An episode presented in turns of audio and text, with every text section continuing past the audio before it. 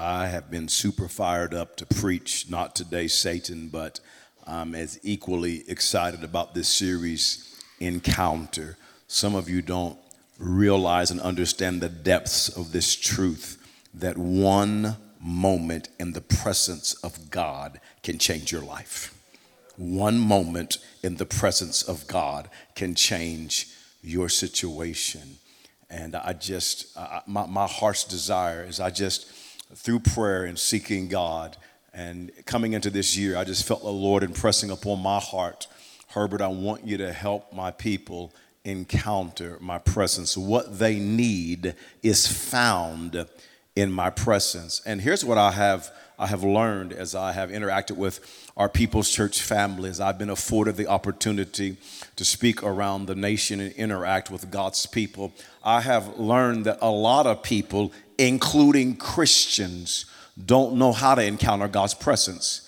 A lot of Christians don't know how to live in the presence of God. They don't know how to invite God's presence into their life, into their daily life, and live with it every day. And because they don't know how, because they're unsure, there are so many privileges and benefits that they're forfeiting. And so I really believe this is going to be a game changing series for so many people. Some of you think it's the job or the money or the connection or the hookup that's going to make the difference. And I'm telling you, it's God's presence. So this series is going to really help us. So I'm excited to begin the series next week. There are invite cards on your seat. I believe Christian unbelievers, all of us, I really believe it's going to help us take steps forward in living in the presence of God. And thinking about God's presence, when I think about having an encounter with God, I think about this summer for our students. My, my kids, their favorite thing during the summer is the week at youth camp. No joke. Or my kids, they're talking about it already. It's marked on the calendar. We have to plan our schedule around the youth camp. And can I encourage all of our parents with teenagers at all of our locations? Can I encourage you, plan your summer schedule, shift your summer schedule if you have to, to get your student at youth camp. It's that kind of encounter with God every night.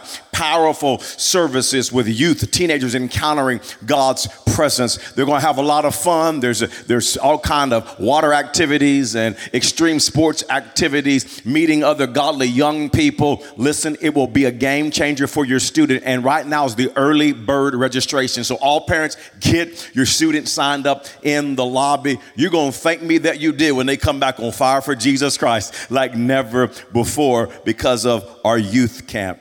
I, I believe in the power of prayer. And I'm so grateful for people that are praying. And some of you don't realize this, and I want to make you aware of starting last Sunday during the nine o'clock service, there are people that are committed to pray during that service for an hour and 10 minutes. During the 1030 service, starting last Sunday and even today, there are people that are committed to pray during the service. They're praying in a room right now, seeking God's face. During this 12 o'clock service, there are people praying and seeking God's face, interceding for this service. How many of you realize prayer, the battle is won in prayer? Jesus said, My house will be called a house of prayer. And I need more of you praying. I need more of you going after God. If you'll see one of our pastors, you say, Pastor, count on me. I'll serve at the nine o'clock or wherever they need me to serve, and then I'll worship in one of the services, and I'm going to pray for the other service. I need my prayer warriors to pray during the services. God's calling us to higher levels, and the battle's won in prayer. If you'll see one of our pastors, they'll tell you exactly where the prayer room is so that you could be praying during one of the services every single story story. How many of you know miracles happen when we pray? Oh, okay, you didn't hear your pastor. I said, How many know miracles happen when we pray? Breakthrough happens when we pray. Come on. God moves when we pray. Matter of fact, I had a man text, text me this week in our church. He texted me and he said, Pastor, during the deeper night prayer service, my leg and my ankle was healed. I heard it way back in high school, but God touched me that night during that service because people have been praying and fasting and seeking God, and testimonies are flooding in. And I want to hear, listen, I want to hear what God's doing in your life. I want to hear how God's moving through the prayer and fasting season, or how He moved to the deeper night. He healed your He healed your body during the miracle service, or maybe it's during you're giving through the miracle offering. The Bible says we're overcomers by the blood of the Lamb and by the word of our testimony. Would you let me hear your testimony? I'm just so blessed and encouraged and strengthened to know what God's doing in your life. You can send it to my story at peopleschurch.tv. My story at peopleschurch.tv. Anybody got a little story just to shame the devil with? Come on, that you can, come on. I said, anybody got a little story to shame the devil with around here? Come on. God's been good to you. God showed up in your life. What a great God we serve. Let's keep praying and seeking God. Matter of fact, church, I'm calling a special prayer meeting. It's quiet in this church today on deeper night at 6.30 p.m i need you at all campuses. We're going to pray and seek god for 30 minutes before that deeper night service. Get your kids pick them up. Going to be pizza here but we're going to call on the name of jesus christ because the, listen the most important thing we're going to do in the month of march is pray. I need you here. Mark your calendar. I don't see enough pens and paper out right now. Come on somebody. March the 4th at 6.30 p.m commit to be here and let's seek god's face together I'm wrapping up the series, Not Today, Satan. Just look at your neighbor before I even start preaching. Just tell them this is going to be good. You better check it out. You better listen. Come on, just tell them this is going to be good. Come on. Yeah, this is going to be a good one. This is one of those that God's going to speak to your heart today. Listen, People's Church, God has so much more He wants to do in your life. You got to hear me right now because some of you don't believe me. He's got so much more he wants to do through your life and in your life. Listen to me right now, church. You got to hear your pastor. God's got big things for you. He's got things that's gonna blow your mind. He's got big things for our church, things that are gonna blow our mind. And whenever God has something big for our lives, for our church, there's always a hurdle we have to jump over. There's always a hurdle that stands in between us and our destiny, between us and greatness. And the hurdle we always have to jump over is the hurdle of fear. Fear will, fear will cripple you, fear will paralyze you.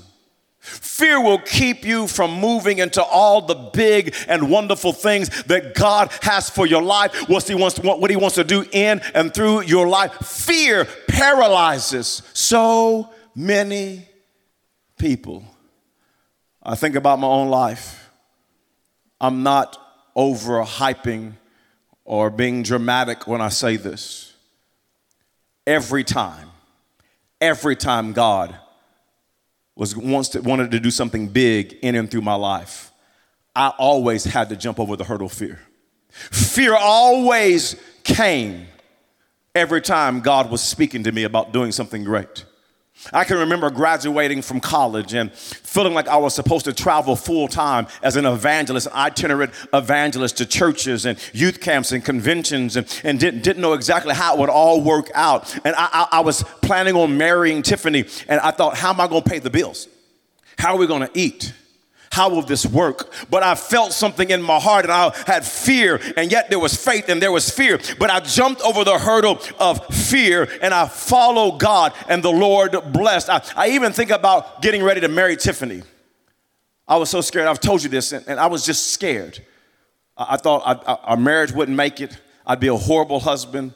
I had so much fear in my heart. Even on our wedding day, I had so much fear. When Tiffany was walking down the aisle, I was literally processing in my mind Herbert, leave. Herbert, leave. Herbert, get off this altar. Do not marry her. It's not going to work out. Fear was gripping my heart. And I had to jump over the hurdle of fear that day to slide that ring on her finger and to say, I do. Fear, fear. Even to be a daddy. I, I'm telling you, church, I'm not, I'm not playing with you. I had so much fear about being a daddy.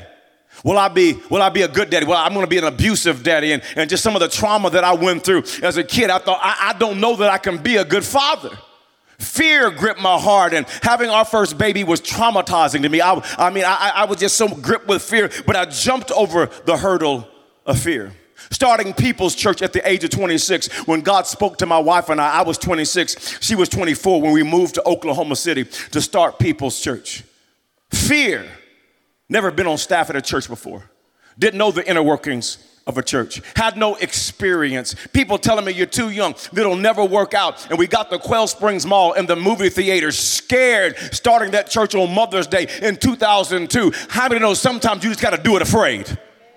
You just got to do it afraid. And I, I said, I'm not going to let fear stop me. Jumped over the hurdle of fear and started People's Church, buying this 50 acres of land that's on Britton Road. And I, I, was so scared to do it. I was 28 years old, casting vision in front of the church in the movie theater day, eh, days, telling them God had more for us, encouraging them to give generously to the work of the Lord. And, you know, they're looking at me thinking, mm-hmm, this young preacher going to run off to Hawaii somewhere. You know what I'm saying?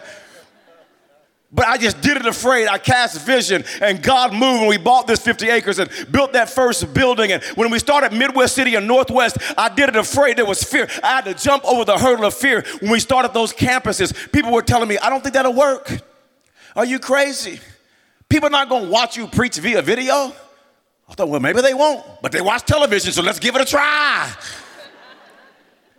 And we started those campuses and God and God has blessed in incredible ways, but I had to jump over the hurdle of fear. Starting the Indianapolis campus, there was so much fear in my heart. Can we do this? It's out of state. Will it really work? I don't know. How will I manage it? How will we do this? Well, I didn't have any of the answers, didn't know how it would exactly work. We started that campus over four years ago, uh, running around 600 people in a middle school, and we did it afraid. We jumped over the hurdle of fear, and lives have been changed. Can I tell you, it doesn't go away. You think, well, Pastor, you're seasoned now. You got this figured out. Fear doesn't come anymore. No, no, no, no, no. Back in November, when I stood up in front of you, uh, just a few months ago, I was so scared. I prayed hard. I studied so hard. Because, I mean, I'm going to really get up and tell you, we're going to move Indianapolis campus into a building, and we don't have one. And I'm asking you, would you give generously to a building that I know nothing of? And then two weeks later, after casting vision to you, stepping, jumping over my hurdle of fear, God opening a door for this building that we showed you today. But when we started it, we had no idea. We just did it in faith and jumped over fear. Friends, can I tell you all throughout the Bible, the most popular four words in your Bible, the most popular four words in your Bible are these four words do not be afraid. Do not be afraid. Because God knew when He was getting ready to do something audacious, unbelievable, incredible in and through our lives, fear would come. And so, over and over and over and over and over again in Scripture, the Bible says, Do not be afraid. Let me just give you a few examples of this in Genesis chapter 15 in verse number one. It says, After this, the word of the Lord came to Abram in a vision. Notice these four words Do not be afraid, Abram. I am your shield, your very great reward. And God had promised Abraham a promised child. He had promised him a promised land. Abraham had not seen the child nor the land. He's wondering, God, what are you up to? It's not working out like I thought it would. And God speaks to him, Do not be afraid of the unknown. Do not be afraid. Exodus chapter 14, verse 13 Moses answered the people, Do not be afraid. Stand firm, and you will see the deliverance the Lord will bring you today.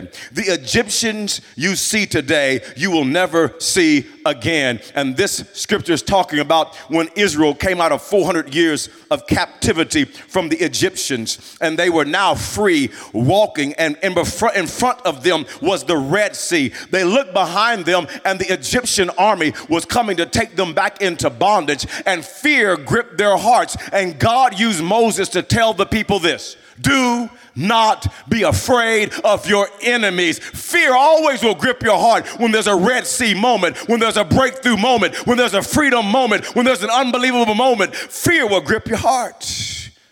I look in Joshua chapter 1 and verse 9. The great leader Moses has died off.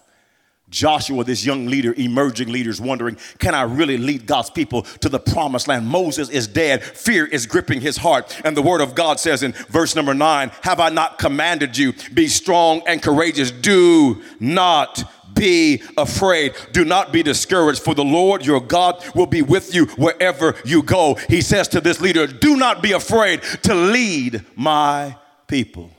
And in this very moment, at the beginning of this message, Fear has gripped some of your hearts, and God is already whispering these words to you right now. There's a big dream, there's big desires, there's big life change, and God is whispering, Do not be afraid. Do not be afraid. Satan's coming after me, though, God. I feel fear. Not today, Satan. Do not be afraid. Today, I want to give you three areas three areas where we cannot be afraid from the life of Noah. Three areas for you to do the big things God's called you to do, for us to do the big, audacious things that God has called us to do as a church. There are three things, three areas where we cannot be afraid. Area number one is do not be afraid to stand up for God. Do not be afraid to stand up for God. Let's look at the life of Noah. Let me share some scripture with you out of Genesis chapter number six and verse number five. It says, The Lord observed the extent of human wickedness on the earth. He saw that everything they thought or imagined was consistently and totally evil. So the Lord was sorry he had ever made them and put them on the earth. It broke his heart. And the Lord said, I will wipe this human race I have created from the face of the earth. Yes, and I will destroy every living thing, all the people, the large animals, the small animals that scurry along the ground, and even the birds of the sky. I am sorry I have ever made I ever made them. Notice verse 8, but Noah found favor with the Lord. This is the account of Noah and his family. Noah was a righteous man, the only blameless person living on earth at the time. Come on, at all of our locations, everybody shout, the only Oh, that was weak. Come on, everybody shout, the only.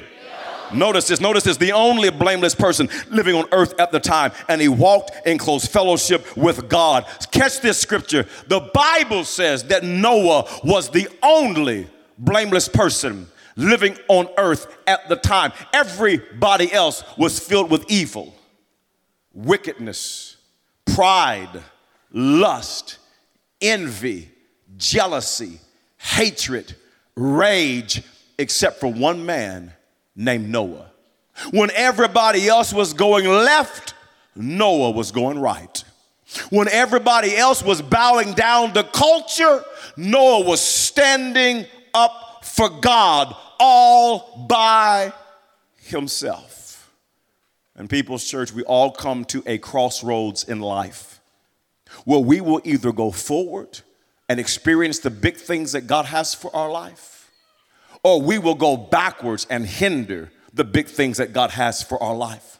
And oftentimes it will hinge on this one thing your willingness and your ability to stand up for God.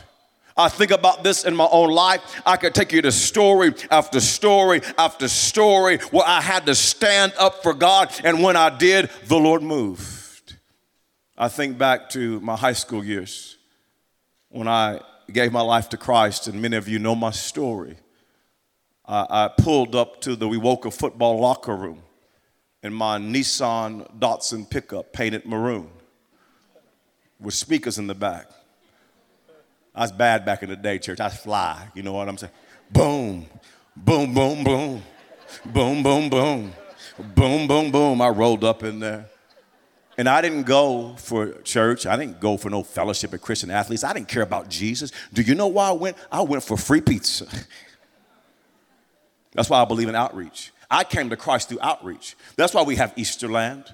That's why we will have Donut Day. That's why, that's why we'll do Wild World. That's why we'll do Back to the Movies. God reaches people through outreach.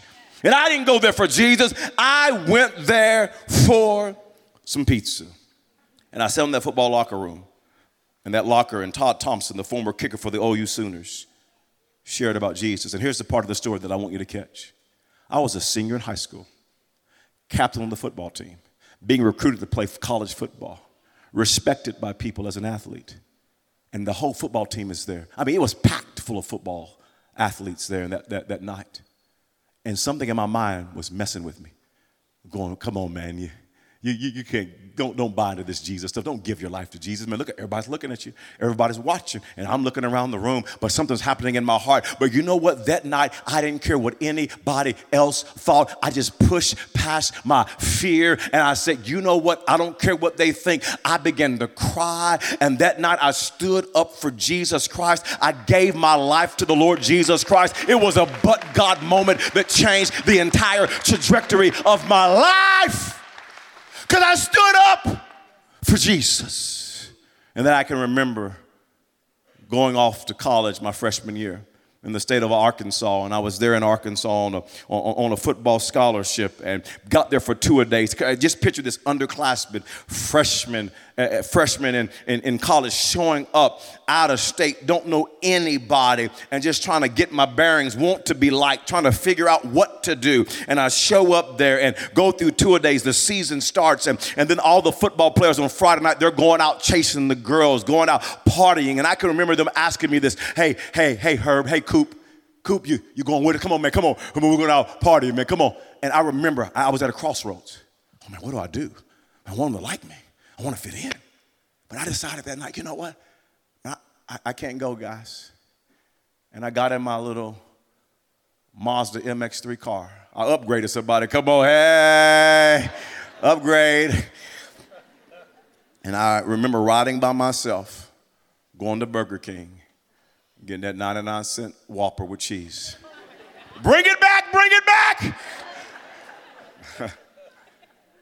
but it was a defining moment in my life because I stood up for God. And man, by the middle of my freshman year during football season, some of those football players started to come to church with me. They start calling me Rev. That was my nickname my freshman year. Hey Rev, hey Rev, how you doing, Rev? And I began to win them over to the Lord Jesus Christ. But it all happened at a critical crossroads moment where I said, I am going to stand up for God. And it changed the course of my life. And some of you at a crossroads right now. You're at a crossroads. And some of you, it's with your family. And your family is compromising biblical values. Your friends are compromising b- biblical value. They're, act, act, they're laughing at you and saying, "You really believe all that? I mean, like you believe the whole Bible is God's word? Really, all of that? Like, like you don't? You think we can't do that and not that we have to do this? We have to follow God? Like, really? You go to church every Sunday? You serve? You pray? Really? You don't take all of that? And people are ridiculing you for your convictions. And some of you are about to compromise. Some of you are giving in. Some of you are lowering your standards because of what family and friends are saying, and you're going to miss out on the big things that God has for your life. You need to stand up just like Noah and say, I'm going to serve God. If I have to serve God all by myself, I will stand on the B I B L E. That's the book for me. I will live by the word of God. You got to stand up for God. For some of you, it's, it's negativity, it's holding you back. When you go to work tomorrow, when you go to school tomorrow, you know them. Right when you get there, them are going to say, Did you hear? Did you know? that boss. you have to make up your mind. I'm not going to be like everybody else. Matter of fact, some of the problem that I'm talking about is not your coworkers, it's I didn't say that you did. I didn't say that. I didn't say that. And you have to make up your mind that when you get to work, when you get to school tomorrow, you're not going to be negative. You're not going to pull down the environment. You're not going to be a pessimist. It doesn't matter what everybody else does. You decide, I'm going to stand up for God. I will be positive. I will speak life. I will be the light of the world. I will be the salt. I'm not going to go your way. I will speak life even over a bad situation. God is with me. I'm going to stand up for God. For some of you, you're at a crossroads on being average. You've bought into the lie that you're average because everybody around you is average. Family's average. Everybody else around you, their marriage is average. Their dating life is average. How they raise their children is average. How they're being a grandparent is average. Their, their love for God's average. Their serve is average. Their, they're making a difference for God is average. And you've bought into this lie. I'm average. You are not average. God has created you for greatness. He wants to use your life to make a difference. Quit being like everybody else and realize that you're anointed and you're appointed and you're called to make a difference. I'm not going to be average. I'm not going to be like everybody else. I'm going to stand up in my generation and make a difference. And Noah was the only blameless man in his generation. And Genesis chapter 15, verse 8 says this it says this, it says this. And Noah found favor with God. Because whenever you'll stand up in your generation for God, God will mark your life with his favor. God will put his hand on your life in a heavy way. And you cannot accomplish big things for God without the favor of God, without the hand of God. Sir, stand up for God. Ma'am, stand up for God so that God can mark your life with his favor.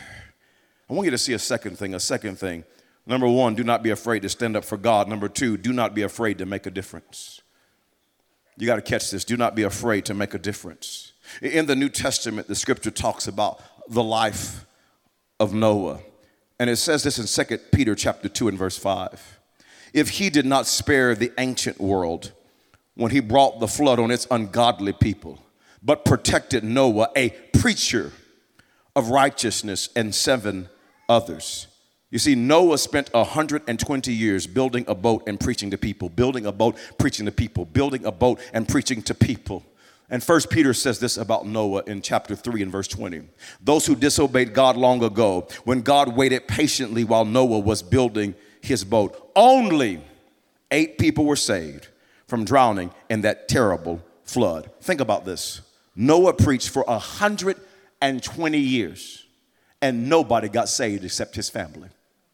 120 years and nobody else got on that ark. 120 years of preaching and nobody else got saved. As a preacher, that verse makes me feel good about myself. 120 years. Nobody gets saved. Noah's got to be thinking, I'm not making a difference. Even my fellas won't listen to me. I mean, the, the, the, the fellas I grew up with, Man, I, I, look, I'm telling hey, Ray, Ray, hey, man, hey, hey, man. Hey, man, I, God told me to build this boat. He said something's going to happen. You better, man, you better turn to God. You know that you know what they were doing? Laughing. Noah's losing his mind. Noah's on that stuff. Noah's on that stuff. Noah's on Noah's on that stuff. Something's wrong with Noah. You over there building that boat. Noah's thinking, man, I'm not making a difference. Because oftentimes when you're making a difference, it does not look like you're making a difference. Oftentimes when you're making a difference, it can look like you're making a mess.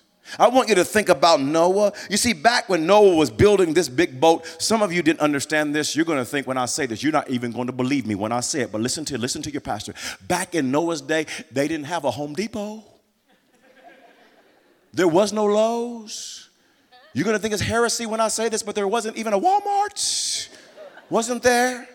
So here Noah is trying to build a boat, doesn't even have any tools. He's having to make his own tools. I mean, will this tool work? And Noah's trying to figure out the right tool to work. I mean, how do I put together, how do, what do I use to get these nails? And how do I even make a nail? And how do I get all this wood? And Noah's trying to figure it out. And man, wood is laying everywhere. He's trying to figure out this building this boat. I mean, there's wood, there's tools. Some stuff is not even working because it's his first time trying to build a boat. It's just everywhere wood. And he's trying to figure out how do I build this boat, man? And and, and Noah's day, just like our day, Noah, man, he didn't have any instructions. You say, Pastor, well, we have instructions. How many of you are like your pastor that you open up stuff, get the instruction manual, throw it away, and just put it together yourself, huh? Take you 10 days to do something that would have took you 30 minutes if you'd read the instructions. Noah didn't have no instructions. He's trying to build this boat, doesn't know how, and there's wood everywhere. There's tools everywhere. Noah's looking around, and it does not look like he's making a difference. It looks like he's making a mess. Because oftentimes, when you're making the greatest difference, you look around and it's messy. How many know that life can be messy? How many know raising children can be messy? How many know being married can be messy? Don't say amen too loud. Can be messy. Dating can be messy. Investing in your grandchildren can be messy. Working at your job can be messy. Going to school can be messy. Studying for that test can be messy. Leadership can be messy. Church life can be messy. And Noah made him up his mind that in the middle of the mess, I'm going to stay faithful to God and build this boat. And friends, can I tell you, because that one man stayed faithful to build the boat, he made a big difference in our world. Can I tell you, Noah made a difference for his family. The Bible says that his family got saved. Because he built the boat. Can I tell you, it's worth it all. If I can't win the world for Jesus Christ, if I can just win my family, it's worth it all. I'm not giving up my family. I'm building the boat for my family. I'm walking in integrity for my family. I'm going to pray for my family. I'm going to read my Bible for my family. Not going to win the world, lose my family. Oh, no, it was worth it because he, he saved his family. How many of you at home have a pet? Just lift your hand. If you have a pet, all locations, just lift your hands. Come on, be proud. Some of you down here like this. Come on, lift that hand up and be proud of your pet. Yeah. Got a pet at home. That's, that's not enough of you participating. So let me ask another question. How many of you like to eat meat? Raise your hand. Come on, where are you at? Come on, come on. Oh, yeah. Some of you didn't raise your hand. You're just, oh, no, Pastor, I don't eat meat. I just eat veggies. I'm a vegetarian. I'm still on the Daniel fast. Well, God bless you. I eat meat. I eat meat. I eat meat. And you better thank God for Noah. If it wasn't for Noah, all we would eat is seafood. And I thank God for fish, and I like, I like, I like crab, and I like shrimp. But sometimes my brother want ribs, baby back. Come on, somebody. I want a steak medium. Sometimes I want some old country food, liver and onions. I will straight up eat some chitlins and the hog maws and some black eyed peas. Hey, you better thank God for Noah getting them animals on them boats. Better thank God because if it wasn't for Noah, seafood, baby, seafood. But one man stay faithful to God. Can I tell you, because of Noah, his obedience to God, he preserved the entire human race. We are here today because one man in the middle of a mess continued to build the boat and stay faithful to God and preserved the human race. What I'm telling you, People's Church, is life is messy, but stay faithful to build the boat. Because if you'll keep building the boat, you're making a bigger difference than you realize. Keep praying, keep reading your Bible, keep fasting, keep walking in integrity, keep loving your spouse, keep investing in your kids, keep tithing and giving, keep coming to church, keep serving God, keep loving people, keep making the right decisions. Because I'm telling you, if you'll keep building the boat, you're making a bigger difference than you realize. Don't grow weary in well doing because in due season, at the proper time, you will reap a harvest if you do not faint. Keep building the boat. Keep building the boat. Keep building the boat. And if you'll keep building the boat when it's messy, God will pour out his blessing. I made it up today. Amen. That's my language right there. He will bless your life. Let me tell you something. Let me tell you something. Let me tell you something. Noah did not realize the difference he was making when he was in the middle of the mess. But can I tell you, he would look over the balcony of heaven today and he would say, You know what? I didn't realize it. But because I stayed faithful to build the boat, I made a bigger difference than I realized. And you may not realize it until a year from now, five years from now, 10 years from now, 20 years from now, you may not realize it until you get to heaven. But if you'll stay faithful to build the boat, you're making a bigger difference than you realize. Do not be afraid in the middle of the mess. Do not be afraid in the middle of the mess. Do not be afraid to build the boat. Number three is this. Number three is this. Number three is this. Do not be afraid to step out in faith. Do not be afraid to step out in faith. One of the most powerful things about Noah's life was he jumped over the hurdle of fear and he stepped out in faith. Scripture says Noah built this humongous boat that was taller than a four story building, was as long and as wide as one and a half football fields. I've told you this before, it's true. Noah built the first Royal Caribbean cruise ship. He's a bad mama jamma.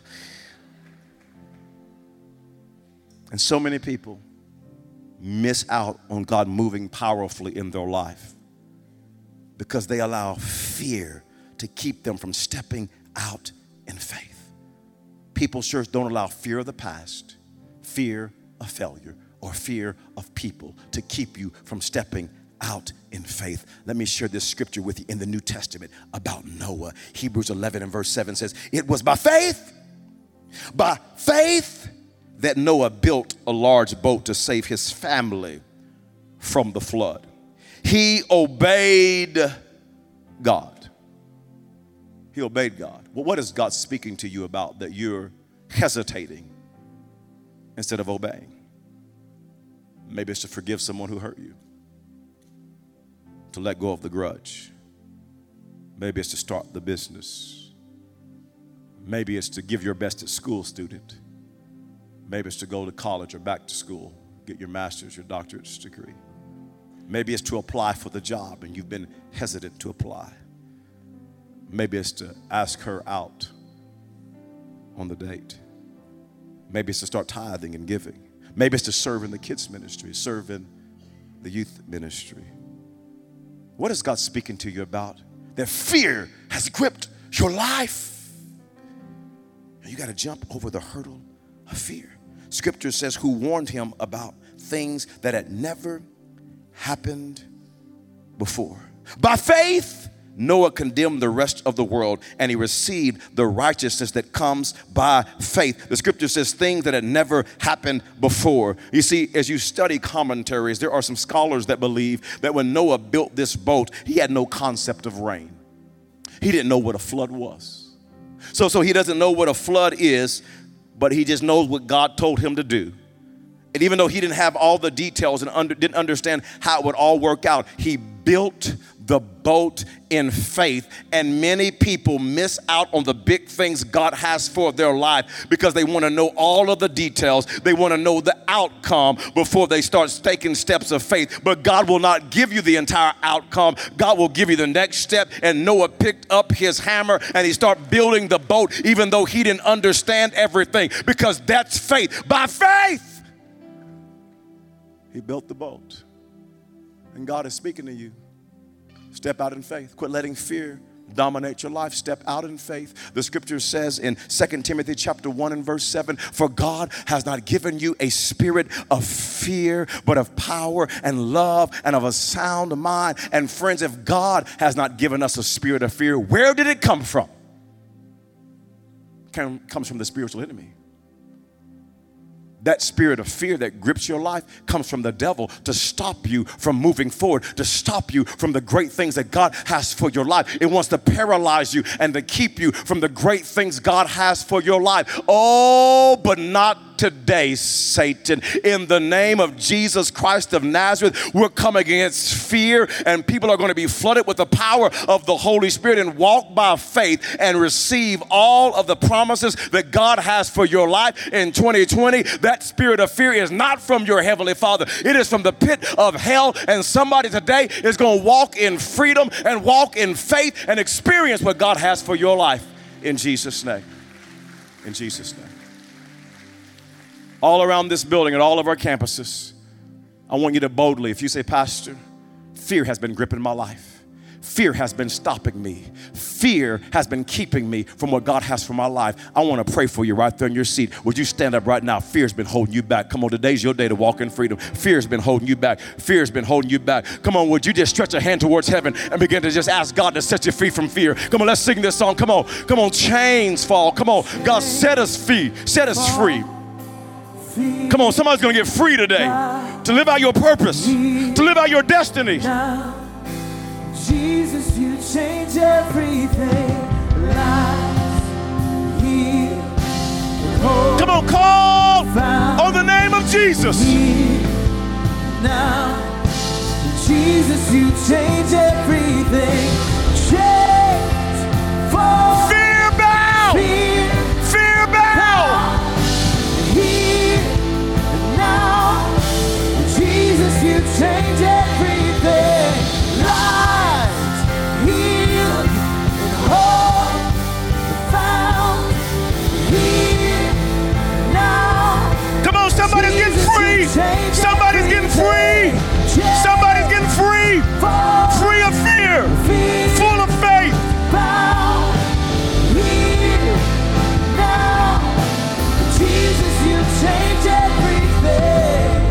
Father, I thank you right now that fear is bowing to the name of Jesus. thank you for setting people free from the spirit of fear today. I thank you for faith to move forward, faith to obey you, faith to step out, faith to do what you told us to do, faith to obey. God, I thank you for faith to build the boat that you called us to build. I thank you that fear is dying and faith is coming alive in hearts today. In Jesus' name, I pray.